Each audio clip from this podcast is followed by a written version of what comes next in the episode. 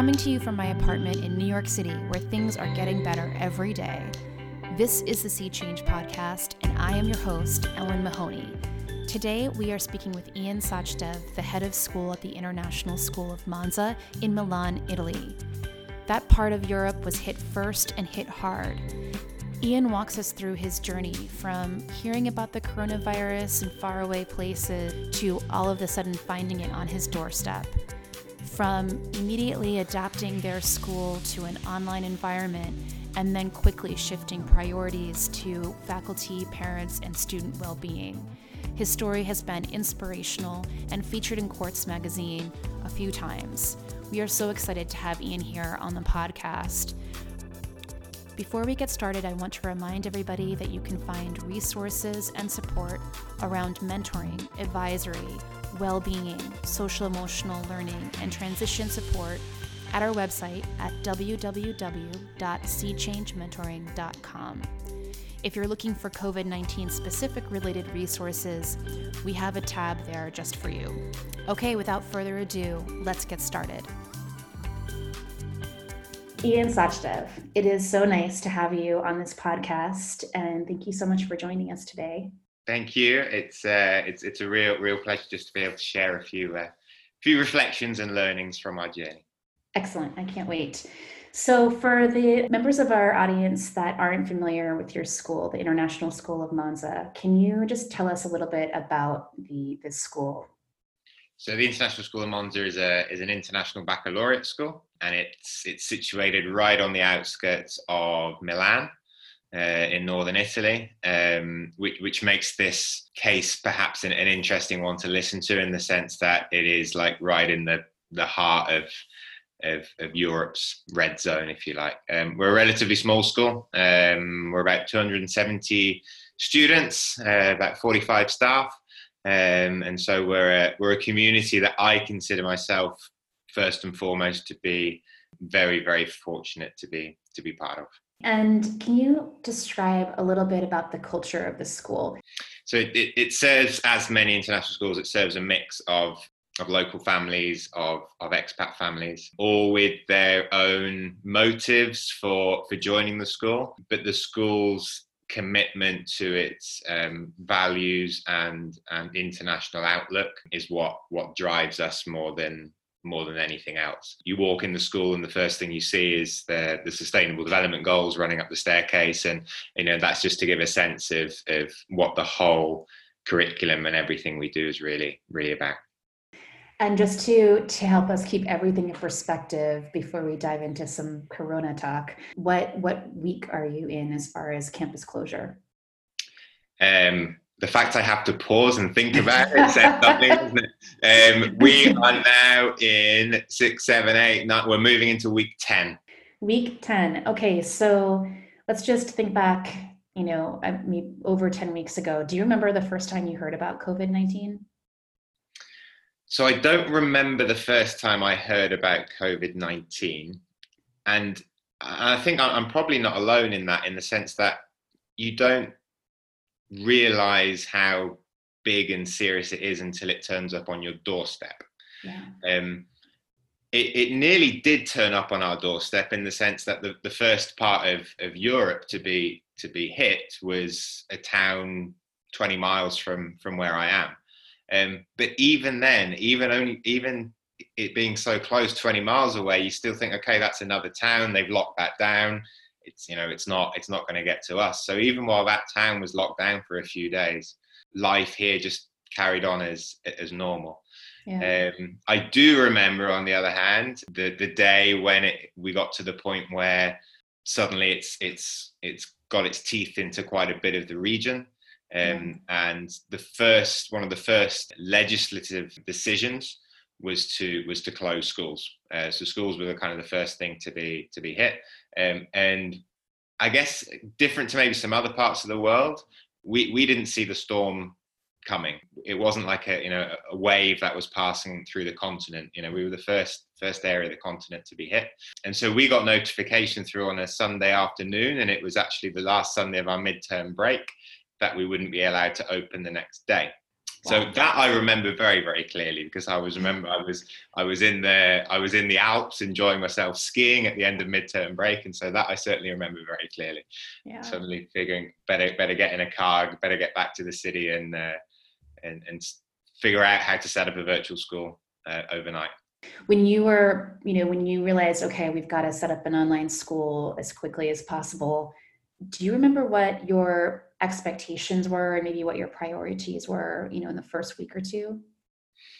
So i think that right back at the beginning you, your thought is that this is a short term thing. We yeah. will we'll need a quick fix for a couple of weeks. So so long as we we get some kind of schedule in place with some lessons happening and some continuity of the of the curriculum for a couple of weeks that that will be fine. Two weeks in you, you realize this isn't something that's going to be a couple of weeks, it's probably going to be a couple of months. And a couple of months down the line, you're thinking, well, actually, maybe it's going to be longer than that. Man, let, us just hope the tech works. Um, number right. one, and, and, if the tech works for a couple of weeks, we'll we'll be okay. So that was that was sort of very early days, and it and it did. I mean, we were, as I said, we we found out on a Sunday afternoon, nine o'clock on the Tuesday morning. We went live, and it it just all worked, and I couldn't actually believe it all worked. Um, tech's the sort of thing I think most schools always have headaches about, um, yeah. and we're no exception to that. And and this time, it just everything worked exactly as it should from a from a from a tech perspective. Um, so those were the those were the early expectations. Yeah, and then one of the reasons why um, I was interested to have you on the podcast is this moment for your school where you decided to make well-being a, a real priority um, I think it may have been week three. So tell me more about that. I mean, tell us about how the needs of the community changed and, and about sort of your decision making um, around prioritizing well-being. So yeah, I think it's fair to say about week three is when we we felt that you know we were beyond those first two weeks I mentioned, where it was let's just carry on with the curriculum, and suddenly as soon as the realization sits in that this is longer term um, well-being shot to the the top of the agenda and interestingly so i think it was it was almost as if teacher well-being shot to the top of the agenda first mm-hmm. before mm-hmm. student well-being did you know we've got a lot of teachers who you know maybe on their own they're juggling their own kids at home they're living in a country which is not theirs um, so they don't have those natural support networks around them. The, the nature of the lockdown here as well is is not like it is in in a lot of Europe, at least, in the sense that it, it's very severe. You know, you can't, right. you can't, you can't leave the house, and so yeah, the, the teacher well-being sort of shot up to the, the top of the agenda straight away. And I've got no issue with sharing the fact that actually your resource and Sea Changes, you know, 10, 10 tips for for educator well-being, um, really really helped. Um, and, and I say that above all because I, I personally felt there was so much noise out there in terms of people trying to offer advice about how to address well-being of teachers of, of students. And I, I actually found that that noise was creating more uncertainty and more anxiety. And so just to have that really nice succinct little list of you know 10 really simple things to follow really really helped guide the, the teacher well well-being side of things and that's still our reference point today. And sometimes i feel quite bad you know I'm, there's a lot of people kind of offering to help and offer their ideas and I'm, I'm having to get give a little bit of pushback sometimes and say no no we're, we're okay. The strategies in, in place and it's and it's working. And then taking those 10 aspects if there's you know one of them somebody wants to dive into a little bit more and they do. A week after that is is probably when we then sort of uh, you know okay we've teachers we've got a strategy in place. Now now we've got to get one up and running for the for the students. We're lucky and i'm i'm very lucky that we've got just um, a team of really human human beings at the at the school and, and a lot of people who they'd never admit to it but they they really are experts if you like in in making sure students are doing okay. And so we we kind of pull together and and again to try and cut through the noise um our, our school counselor for instance we collaborated with her on setting up um, just a kind of a, a go-to portal for for teachers for students and for and for parents as well because that's a whole other side of it you know suddenly Yeah. parents parents are coming to the school looking to the school to help them with their well-being and that that's that's new for us Yes. that's not something that we've ever had to deal with before but parents are really really looking for that kind of support. So again that, that kind of that that portal that those three parts of the community students parents and uh, and teachers can go to and it just tries to be quite synthetic in its offer and not offer too much stuff because as i said i just really feel that almost makes things more complicated. I I think even for myself, all the resources, all the webinars, all the advice um, can be really overwhelming. And it's hard when you don't have a lot of time and you're hustling to keep everything together and keep the boat afloat. It really can be a time suck. For schools, using one voice, keeping the language really clear. Uh, with the community helps everyone to keep their sanity. Um, but I have a question about if you don't, if you're comfortable answering, um, what are some of the the bigger well-being needs that you see with with students or parents or or with teachers? So I think to uh, I'll probably focus on on the student aspect of that more Okay. than anything else. And it's it's been one of the biggest challenges of the virtual school is that you you don't just spot when something's not quite up. You know, Yeah. you, you you can't see that that facial expression or when when somebody's particularly quiet one day. Um, and so that that required quite an articulate strategy in terms of making sure that there are there is the space for those students to to come into. Um, so again, another one of my colleagues came up with the idea of saying anybody who we, we feel there there's cause for some well-being concern about, we've just gone and created a a little private group for them on the online collaboration we're using. We're using Microsoft Teams, but it could be done with, with anything else. And it's just them and their teachers in that group them and all mm-hmm. of their teachers, whether it's two teachers or 10 teachers, depending on what part of the school they're in. And just so they know that at any any point in the day or night, they can reach out, pop a message in there. Somebody will get back to them and and, and just you know make sure everything's all right. Um, so that's been that's been I think one of the just to give quite a specific example of one of the biggest challenges in terms of you know you, th- those quieter kids that you're not seeing every day uh, Yeah. in the hustle and bustle of school and, and what's kind of a, an outlet for them to get to get in touch with with school whenever they need So Michael Nachbar, uh, the executive director of Global Online Academy, was on our podcast a few weeks ago, and he was talking about when his organization moved from a physical space to an online space. So you know, before the pandemic, they already had a 100% virtual space for work, and he was saying that one of the things that you need to do is you need to think about what are some of the moments that you lost when you went online that keep us human and connected and, and hold our culture together? So it could be you know walking down the hall and being able to kind of look into classrooms and smile at this amazing teacher really engaging the kids. Or it's maybe you know in the lunchroom where you get to catch up with um, a colleague of yours you know organically. So as you know you're week 10 now have you been able to do anything with your online learning experience for your community that helps to replicate maybe some of the things you lost in the physical space in terms of connection or culture? So aside from the um, perhaps the more obvious things that perhaps a lot of schools are doing, like you know their weekly community get-togethers to do some fitness or yoga or pub quizzes or whatever it is, that that's all happening. But just something really, really, really simple, which I find personally, I don't know if I speak on behalf of everybody, but personally, something that I find is is really great is just insisting on the use of video. Simple as that. When you when you mm. make that connection with somebody as much as possible you, you, you try to replicate what it might like be in a school. And as you say you're walking around you pop into somebody's office or whatever you don't you know you don't send them a, a, an email or you don't make a phone call or whatever it is you just open up a video on the screen and you're seeing them face to face and I, I find that's something very very simple and it's something that i insist upon a lot saying it's videos on all the time as much as possible Yeah. um, but I find it helps that that human connection immeasurably.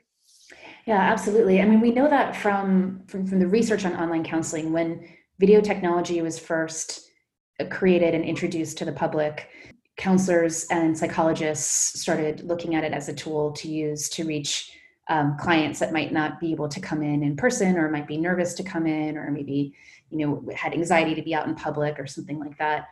And at first there was so much pushback that there's no way you could connect and be there for someone you know virtually and it's just not the same as in person.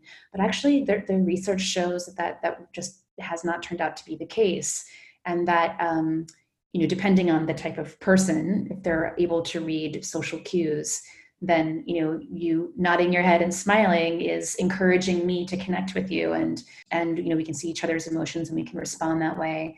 And in some cases you know i've heard from teachers that they feel even more connected to certain kids than they were before.